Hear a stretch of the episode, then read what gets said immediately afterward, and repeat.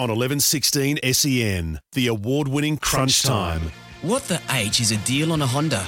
Search Honda offers to find out about our great deals. Head to Subway and try the new hot grilled paninis.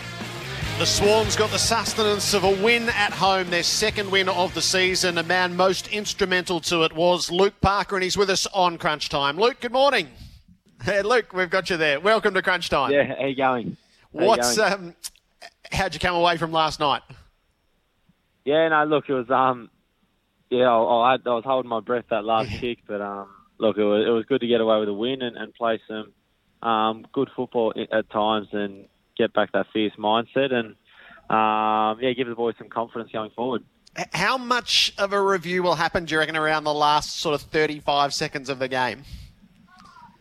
Yeah, plenty. I think um, that's where the experience comes into things, and, and we probably got a few little things wrong. I think um, one of my kicks didn't go as wide as I hoped, and then Nick Blakey's kick after le- laying an incredible tackle to nearly win the game, um, absolutely shanked the kick as well. So um, little things like that, you, you got to learn from it and know what to do at that time of the game. Did you see Dane Rampe up the goalpost? I didn't see him up the goalpost. I saw it. I saw it after the game, but um, I had no idea what he was doing. So, um, but anyway, yeah, it is what it is. What do you reckon would have happened if the umpire had blown the whistle and moved David Myers to the goal line? Uh, I think you would have got an Uber to the Harbour Bridge and probably jumped off, mate. That's, um, yeah, it would have been shattering. But, um, I don't know. He, he was he was incredible. He was incredible that last quarter. So um, we'll forgive him for that. But yeah, sometimes I'm not sure what goes through his head. So, and John Longmire was riding every moment of it Oh, emotionally. Is how do you think he would have been with it? I'm not too sure. I think yeah, like look, having him on the bench is is a different look, especially for the young boys and that have his passion, I guess, um, shown on, on like being there and being able to ride the passion with him. And um, look, I'm pretty sure he wouldn't have been too happy if it was one of your most experienced players um, giving away a free kick. Is it just sort of something that you know? Don't climb the goalpost. Look, I don't know. I've never even thought to climb a goalpost, so I've never thought of it. But um, look, it's in the rule books apparently, but um, yeah, it hasn't really crossed my mind. It's crossed Dane Rampe's mind, so It has. Bob? Uh, well done last night, Luke. Um, Thanks, I, mate. I could talk about the Dane Rampe climbing up the post all day, but we mu- we must move on. Uh, you played last night with an incredible physical presence yourself. You described then, you know, the the fierce mentality that you kind of went into the game with. Was that something Yeah. you you, that you the leaders spoke about before the game, or was that something that sort of uh, developed during the game? Because at quarter time, you sort of you know you took it up to a couple of their players, and it did look like the temperature of the game changed, and that you had sort of started that. Yeah, I think it was more like this whole season. That's probably wavered um, during games with us, and I think it's been on our leaders that that if we get that mindset right, then the young boys tend to jump on board. So uh, for me, going into the game, I think after last week's performance, um, we're all pretty unhappy with that, and uh, we wanted to just get back to playing some really fierce football, and we know that's what um, the rest of our game stems from. I think I think once we get that mindset right, all of a sudden your your disposal efficiency picks up. You're more uh, your inside 50, I guess, percentage of goals picks up, and uh, it's incredible how much that correlates with with how passionate and how um, I guess fiery you are. It was a classic Bloods victory last night. You, you've been a leader at, at that club for for a long, long time, and there's been a lot of conversation and conjecture around around the Swans this year, having been up for so long and. And this year so far, sort of having a little bit of a dip. I'm, I'm intrigued about Yep. the, the conversations in that leadership group with the leaders of the club and the administration around the language around because the language around rebuilding is so delicate publicly, but also amongst Yep. the, the, the players and the senior players. Have you been a part of those conversations of, of how to navigate this playing group through this period? Yeah, we've had plenty of conversations about how much the, the team has changed, and and I guess you don't have those blokes outside of the leadership group who, um, as much play at such a high aggressive standard. You don't have the Shane Mumfords or the Benny McGlynn's or the Ted Richards or Jude Boltons anymore who who just you know what you're going to get from each week. And I think um, you really got to stem it back and and make sure that young guys actually know what the standards are. And um, that's been more the, the conversation um, going forward is, look, at times we're going to have some inexperience out there, but if they know what the standards are and what's required of them, um, we'll get a few things wrong, but if your mindset's right, generally you'll come out on top. Tim?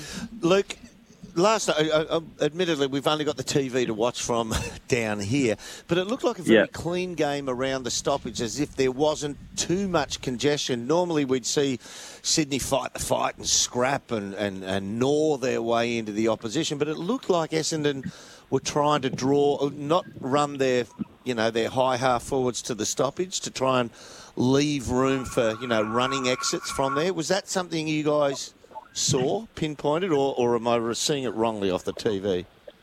No, no, we, we really wanted to even up the stoppages. So I think they were um, sending Smith and um, Stringer into the stoppage a fair bit to try and um, outnumber us at the front. And we, we re- really wanted to back our inside work against. Uh, we know they're a fast team. We know they want it on the outside. And um, we really wanted to back out Grunt. So I think we, we pushed our winger in and, and had our defender sitting off the back just to even up the numbers um, at the stoppage and, and really back ourselves to make it that contested game, which we wanted to pride ourselves on being down, I guess, for the most of the season in, in that contested ball area.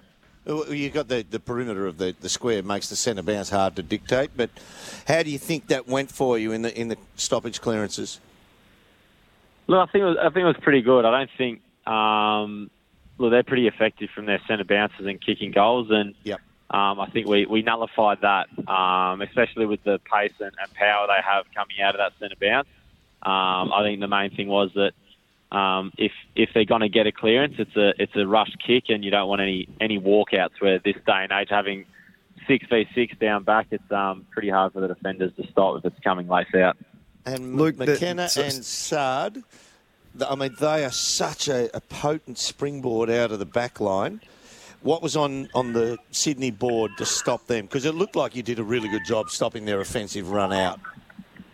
Yeah, I think it's just understanding who's there, whose um, hands you want the ball in, and uh, for us, you wanted to keep it out of those those two boys' hands, and um, we know how dangerous Saad is with his pace and um, run off that half back line, and, and that's the thing for the young boys to.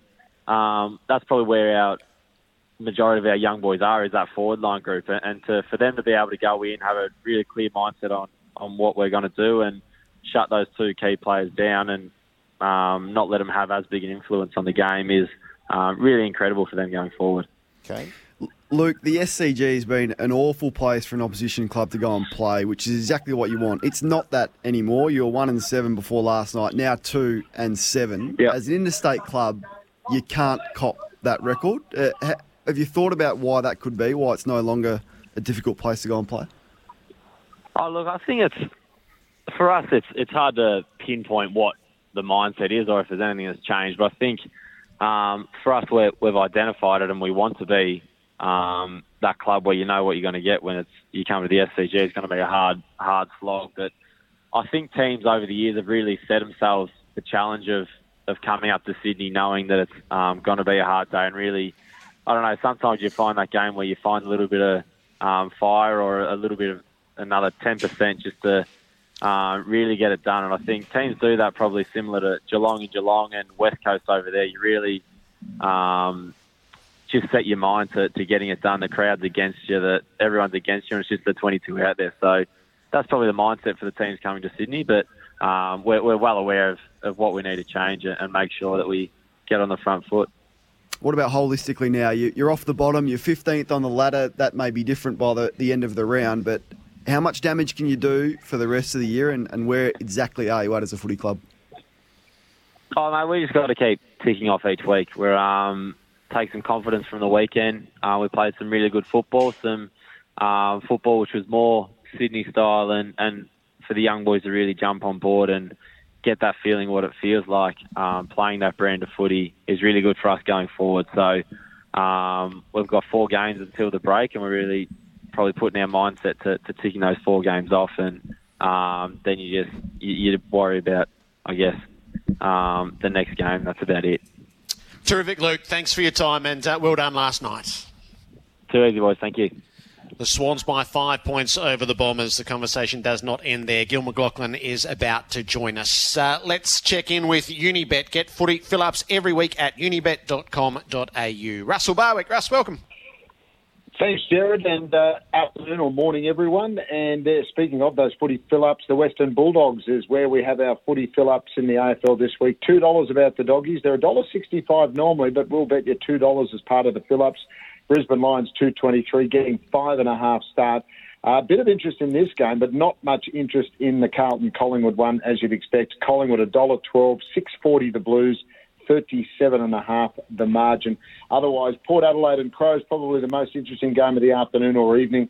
Uh, 225 the power and the Crows a dollar 65. I've got to say. Uh, we have got a new product at Unibet. It's the UniBoost. The racing allows up to three odds boosts a day on any race, anywhere, including the Doomben 10,000 later today.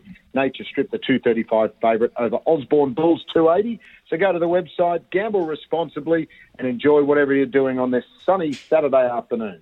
Good on you, Russ. Not in Ballarat. Get legendary tips on at odds with Junior, Fletch, and Hammer. Watch the latest episode at unibet.com.au. Gil McLachlan, the league chief executive, is about to join us. This is crunch time. Know what the H you're getting? Search Ask Honda and try the new hot grilled paninis at Subway.